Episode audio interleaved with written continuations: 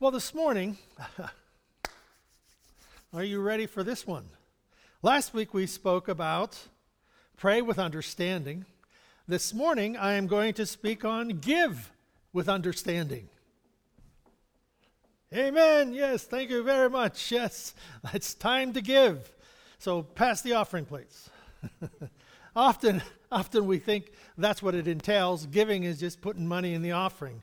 Well, hopefully today we can we can have a give with understanding. Just like um, it's important for us. I always say you, you don't check your brain at the door to have faith.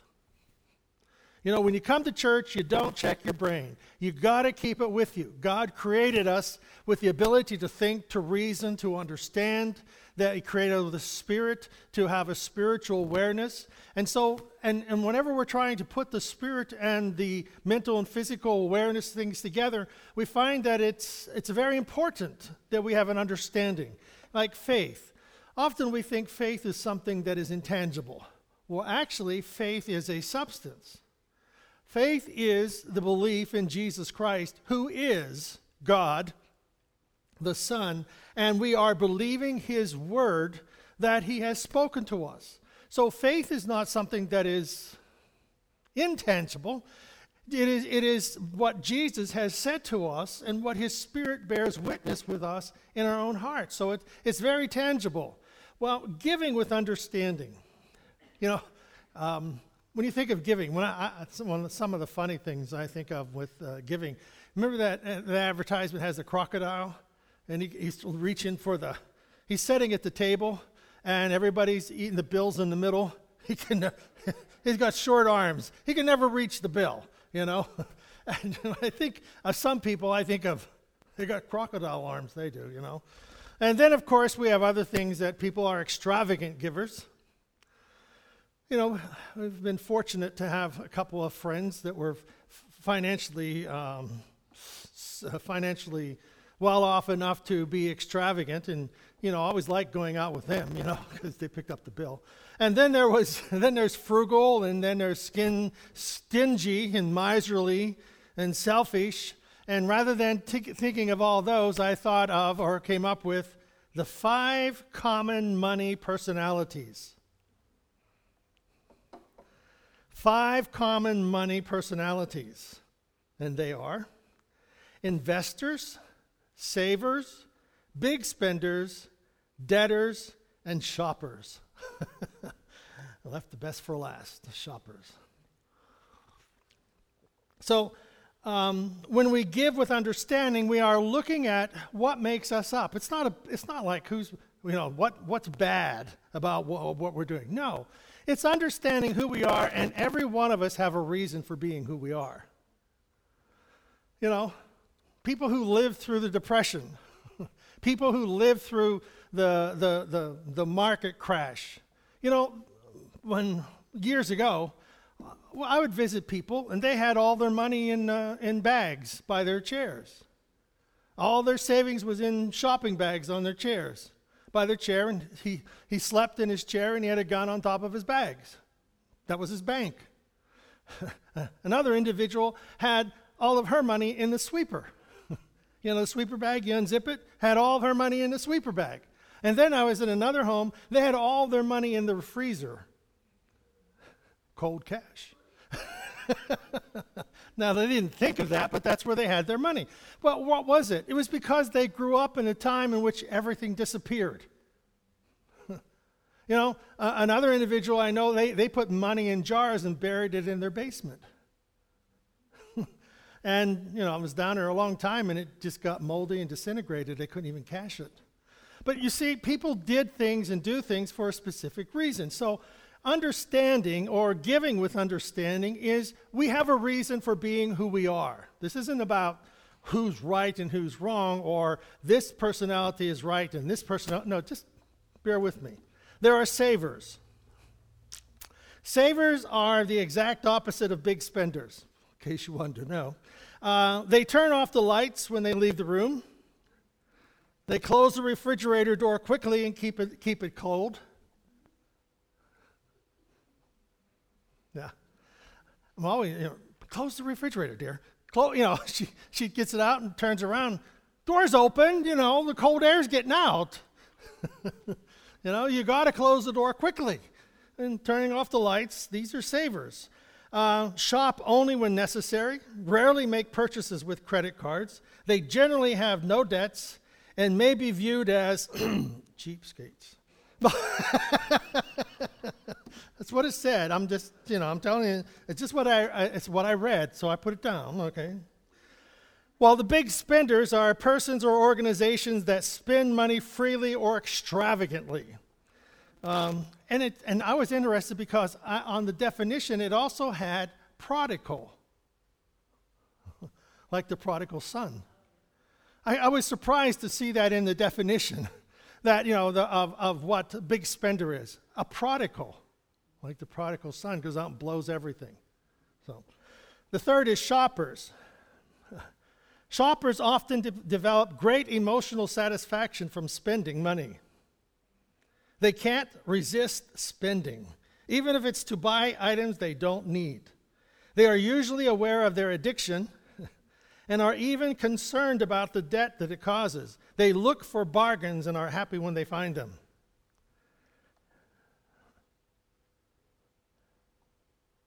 I remember um, I, I, you know, I used to counsel for years, and uh, I remember the, the, the, the, family brought their relative to see me, and uh, um, they said, well, I asked, well, what's the concern? He says, well, they're, they're, they're addicted to the shopping networks on TV.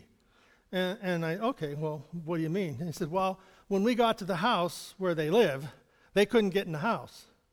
The whole house was full of boxes, unopened boxes that the person had bought from the television.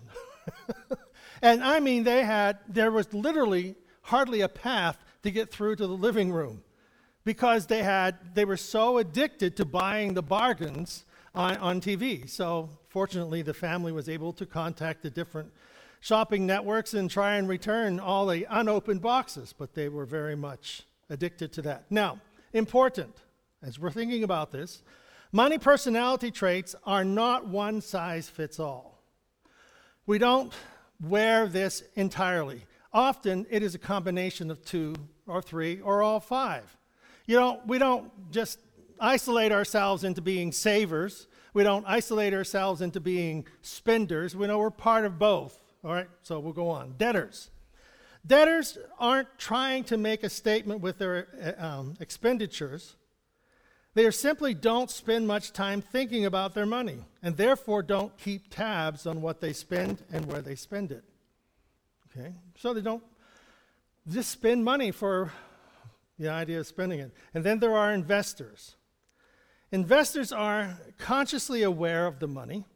They understand their financial situation and try to put their money to work. Regardless of their current financial standing, investors tend to seek a day when passive investments will provide sufficient income to cover all their bills. Their actions are driven by careful decision making, and their investments reflect the need to take a certain amount of risk in pursuit of their goals. So, we are speaking about giving with understanding. So, what we're first of all, we're putting together what are financial, how we think of money. Okay? So, bringing a balance to these. Spenders need to shop a little less, save a little more. Savers use moderation. Ben Franklin once recommended moderation in all things. Shoppers don't spend money that you don't have. Critical step for shoppers is to take control of their credit cards. Debtors Plan your finances and start investing. If you are a debtor, you need to get your finances in order and set up a plan to start investing. So pay attention. Investors, I like this. Keep up the good work. Keep up the good work if you're an investor. Congratulations, financially speaking. Well, and I, and I agree to that. But sometimes, and there again, there's good and bad to all of these things. Well, some are just predominantly bad. But uh, and some investors are Scrooges. I mean, you can't get a dime out of them. As I used to, my friend, he would, one of my friends, he'd open up his wallet and he, would blow in it, you know, get all the moths to fly out. you know, or he would tell his friend, "You better, blow, you better let the moths out of it. You haven't opened that in so long." You know, it was always one of these back and forth things. But there are investors who just are so caught up with what they have, they can't, they can't break out of. You know, I know people that have millions of dollars. You couldn't get a dime out of them because it's not in their budget. All right. Managing your money involves self awareness and knowing where you stand. So, it's again, is this bad? No. What do we know about where we are at financially? Now, of course, we're going to come to the idea of tithing. How can we give to God if we don't know where we're at ourselves? How am I going to give to God? But we don't know where He's at. We don't know what He's going to do. Well, what if we don't know where we're at and we don't know what we're going to do? So understand where we come from. Managing your money involves self awareness. This will allow you to modify your behavior and it will uh, help you to live t- to accomplish your financial goals. Debtors and shoppers, they tend to shop more money, they sp- tend to spend more money than is advisable. Investors and savers may overlap in personality traits when it comes to managing their household income. So,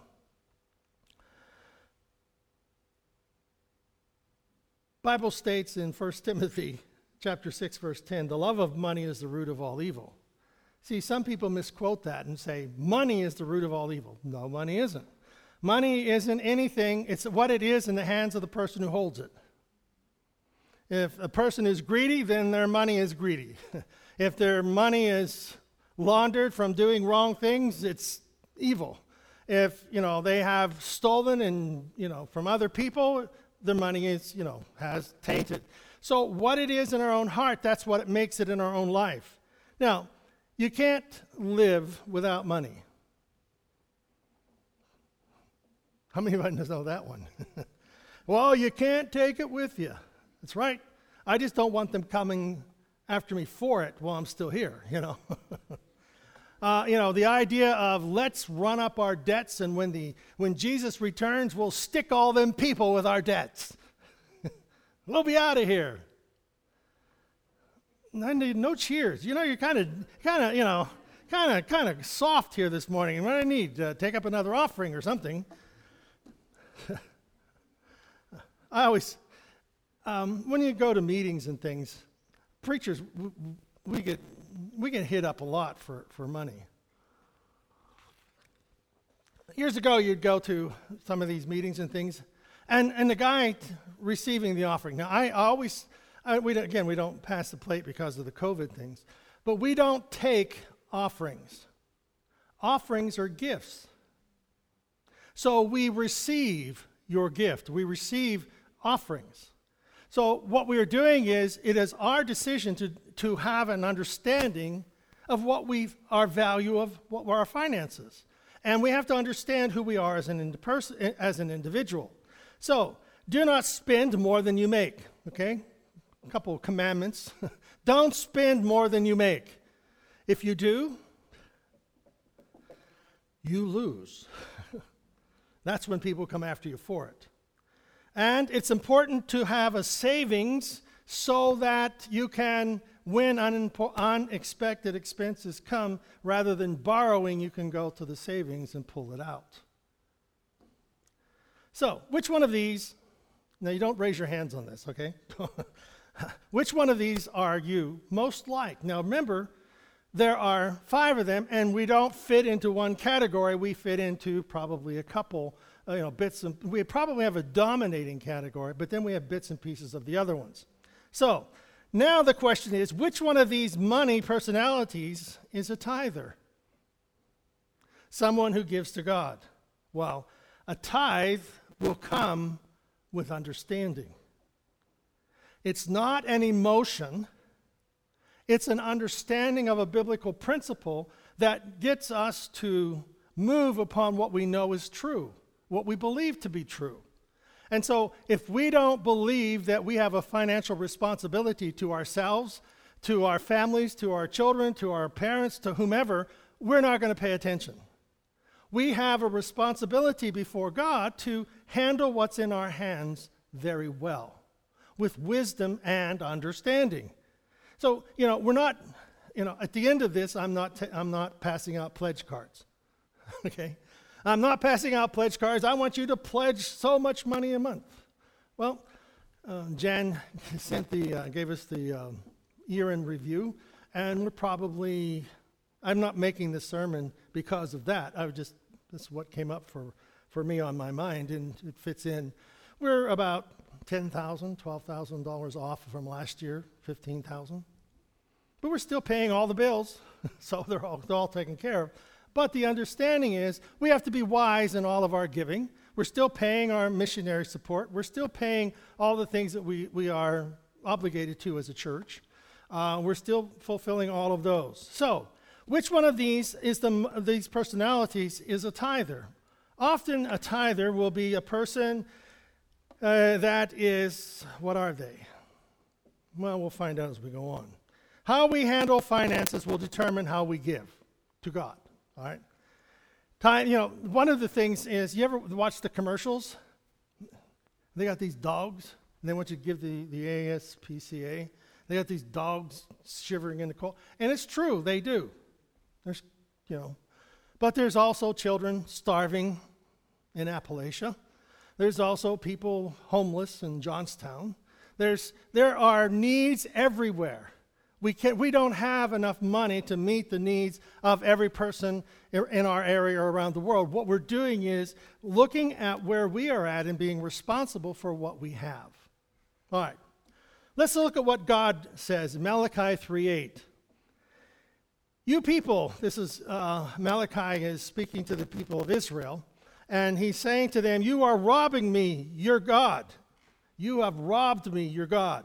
And here you are asking, how, how are you robbing God? How are we robbing God? You're robbing me of the offerings and the 10% that belong to me. That's why your whole nation is under a curse. I am the Lord, all powerful, and I challenge you to put me to the test. Bring the entire 10% into the storehouse, so there will be food in my house, and then I will open the windows of heaven and flood you with blessings after blessings. So, this is the only time in Scripture where God presents a challenge. He says, Put me to the test. Now, as we go through this, we're going to find out that the testing is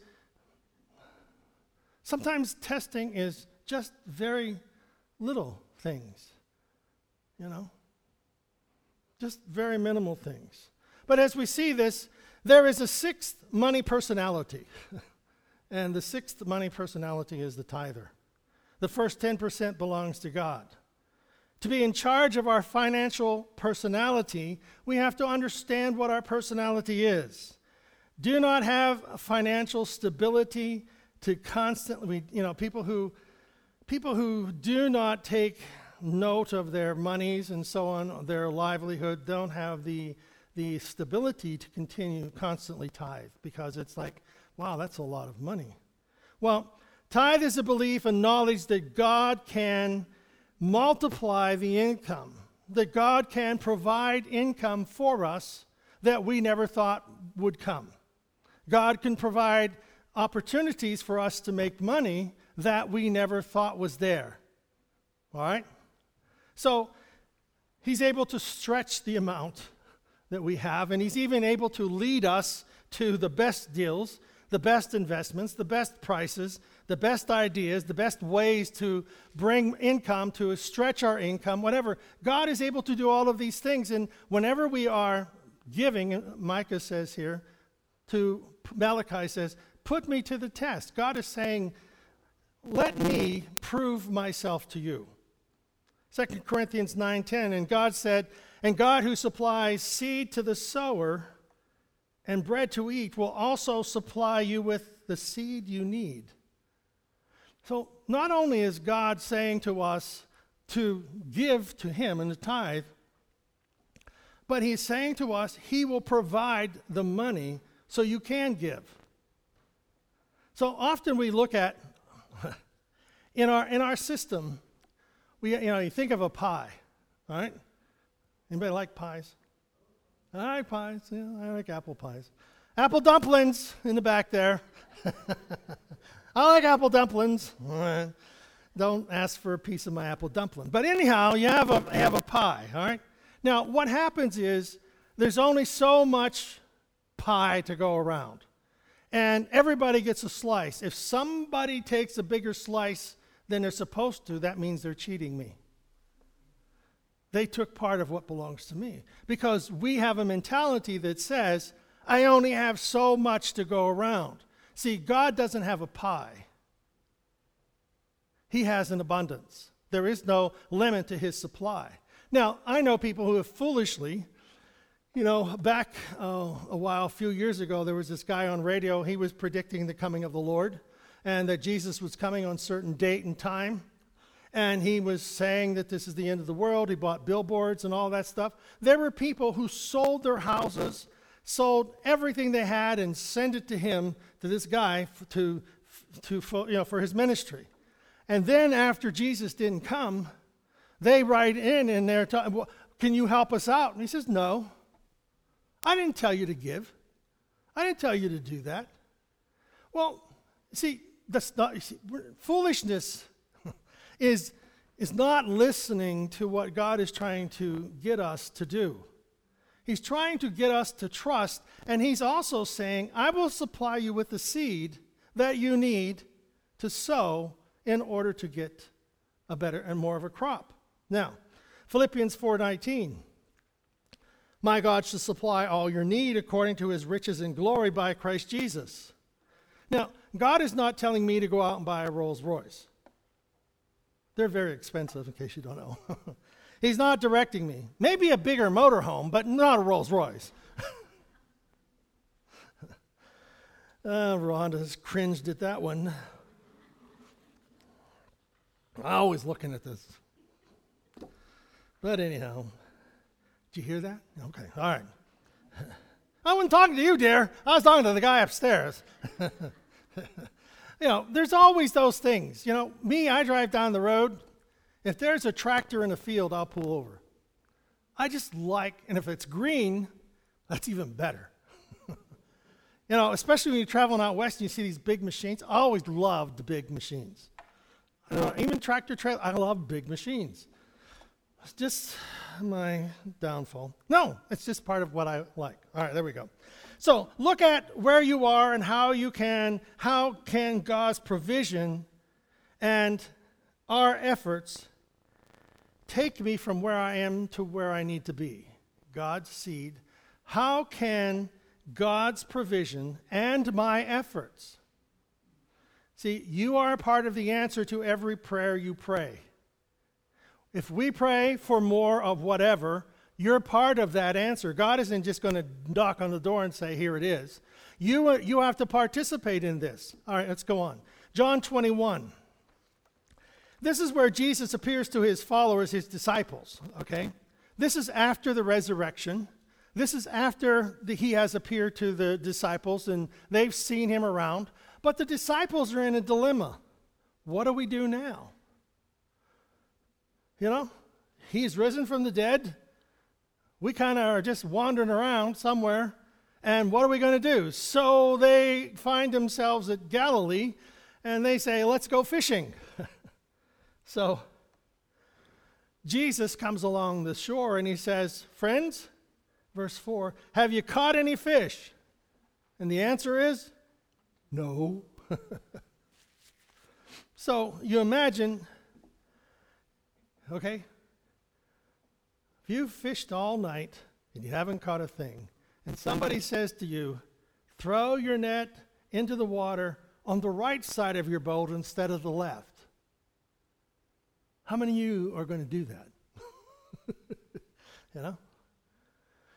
You know, rather than chopping your meal with your right hand, chop it with your left. It's about how foolish it seems.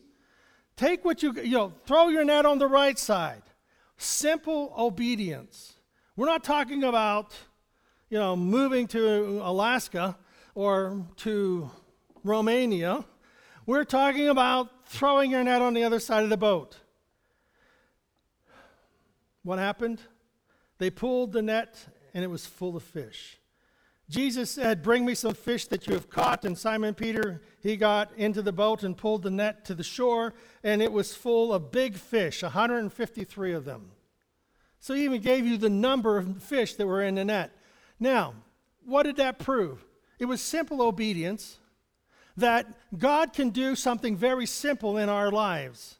Just a simple change can change the outcome of who we are and our finances. Now, he didn't tell them to sell their boat, he told them to throw the net on the other side. Now, 153 fish. What happened here is, and you know, I didn't read this in any of the commentaries, but my thought is he financed their be- the beginning of their, their ministries because they were now able to sell the fish and get some income to be able to stabilize themselves in order to go back to Jerusalem and wait there 10 days until the Holy Spirit comes. So they had enough finances to go back to Jerusalem and wait for the Holy Spirit. So God has a way of providing for us through the very simple things of our life. What would be that simple? What would be the most simple thing that we could do that God could bring financial blessing to our life. Throw the net on the other side of the boat. All right?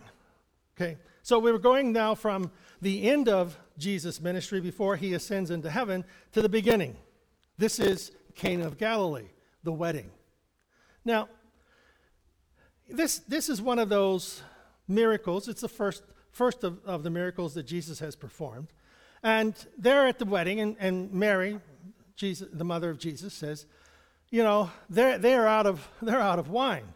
Now, to us, that's okay, just go down to the store and buy some. Well, to them, it, was a, it would have been a disgrace for their family, the fa- this new married couple. All of the rest of their lives, they would have been, that's the family that didn't provide enough wine for us. Because just who they were as a society. So Mary, the mother of Jesus, was concerned about them. So he, she reminds Jesus of that, and he's, and this is one of those. Jesus says, "What do I have to do with you?" Now that's one of those declarations that it's a whole sermon in itself, so we won't touch it. But anyhow, you have servants. A servant cannot object to what they're supposed to do. Okay? They ran out of wine. Jesus goes to the servants and he says, Fill up the jugs. Okay? The jugs have 20 to 30 gallons of water. That's how much they can contain. So Jesus tells the servants, Fill them up. Then he says to the servant, Take a picture of that and go give it to the, the head, uh, the, the most important person at the wedding. And if you're a servant, you have to listen. Now, if you and I were there, wait a minute, I'm not serving him water. you know, I'm not doing that. Of course, we know that it turned into wine. Now, here we have Jesus proving that he can do something in a moment that would take years to accomplish. First of all, you, he started with water, and to make wine, you have to start with grapes, you know? and you have to ferment them, you have to do whatever you do in the whole process. And for it to be really good stuff, I understand it takes years. And in a moment of time, Jesus turned water into wine. So the challenge is what is it that we have that is in abundance and that it can be changed into what we need? You see? Not, don't sell the farm. Don't sell your house. Don't put a second mortgage on whatever to give to the church. No, look at what we have and see and believe and hear what God is saying because we want to give with an understanding that God is behind the gift to bless our life, not just bless somebody else. Now, the last one is, and one of my favorites, is the feeding of the 5,000. Now, before I begin with this one, and I got 45 seconds left, that this miracle is because, and we're assuming this is an assumption, we're assuming that a mother prepared a, a boxed lunch for her child. Okay? Out of these 5,000 men and plus women and children, there is one mother who thought about lunch for her son or her daughter before they went off on a journey to see Jesus. And that person is the one who made the provision for God to feed, Jesus to feed perhaps 10,000 people. It started with a mother's concern for the child. What a simple idea. How many of you have made lunch for your kids? yeah? And, whoa, that's a miracle. Well, in this case, it was. And so, one of the things is, they, he tells the disciples, okay, we'll feed, the, we'll feed all these people. Jesus, you know, we got five, five flat pancakes and two sardines. Okay? What do we have in our hands? See, financially, well, I don't have enough. Do you have five flat pancakes and two sardines? See, the challenge is give with understanding. So the child didn't say, "This is my lunch. It's all that I got." So okay, yeah, yeah. They, they, you know, the master needs it. Okay, there's my five flat pancakes and two sardines. So Jesus, Jesus had them told the disciples, set everybody in groups of hundreds. Now, how long does it take to sit 5,000 men in groups of hundreds, plus women and children. They have to be seated in groups of hundreds. So perhaps you have 10,000 people, you have a, a hundred groups of a hundred people, right? Doesn't that make 10,000? You have a hundred groups of a hundred people. Now that would take most of the day. and well, I would think it'd take most of the day. Count off one by two by three. Okay. Wow, they got, you got all these groups. You got 100 groups of 100 people, and you have 12 disciples, and they come forward and they've got five loaves and two fish, five flat pancakes and two sardines.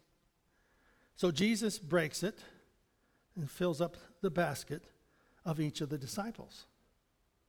Now, the disciples individually go to each of the groups. Can you imagine being at the end of the group?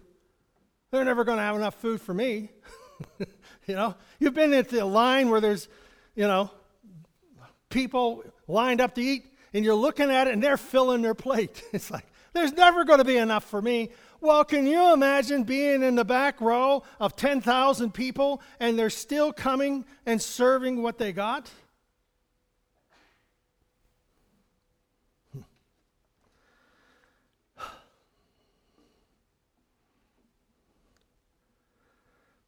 And then the disciples went back and collected what was left over, and they each had a basket full. Now, God is capable of taking what we have and multiplying it. We're the ones uh, who will say, it's not enough.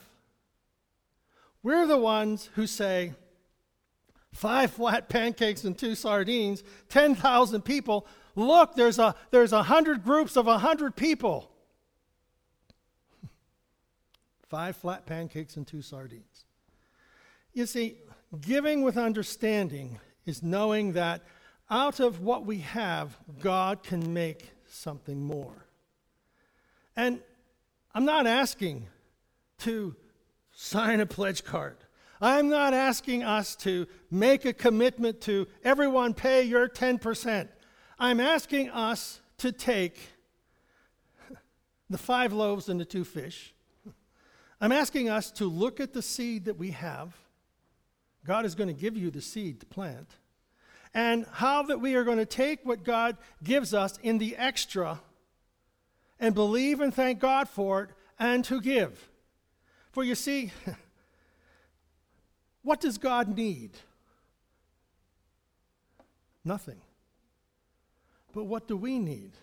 We need to know that my divine provider hears my prayer knows the need of my life and my family. He knows where I am at. And we, as individuals, need to know that as we take our five loaves and two fish, as we take the seed that we have and plant it, God will give us a harvest. So, put me to the test, Jesus says. Malachi says in 3:10. God is telling the put me to the test. So, I'm asking in our own hearts, what do we need to do to throw the net on the other side of the boat? What is it? That's something very simple. What is it that says we can put water in jugs and it becomes wine? What is it that says to us, five flat pancakes and two sardines? So you see, he's asking us to fill the water pots, to sow the seed, to throw the net on the other side of the boat, to bring these five loaves and two fish. The financial miracle begins with understanding.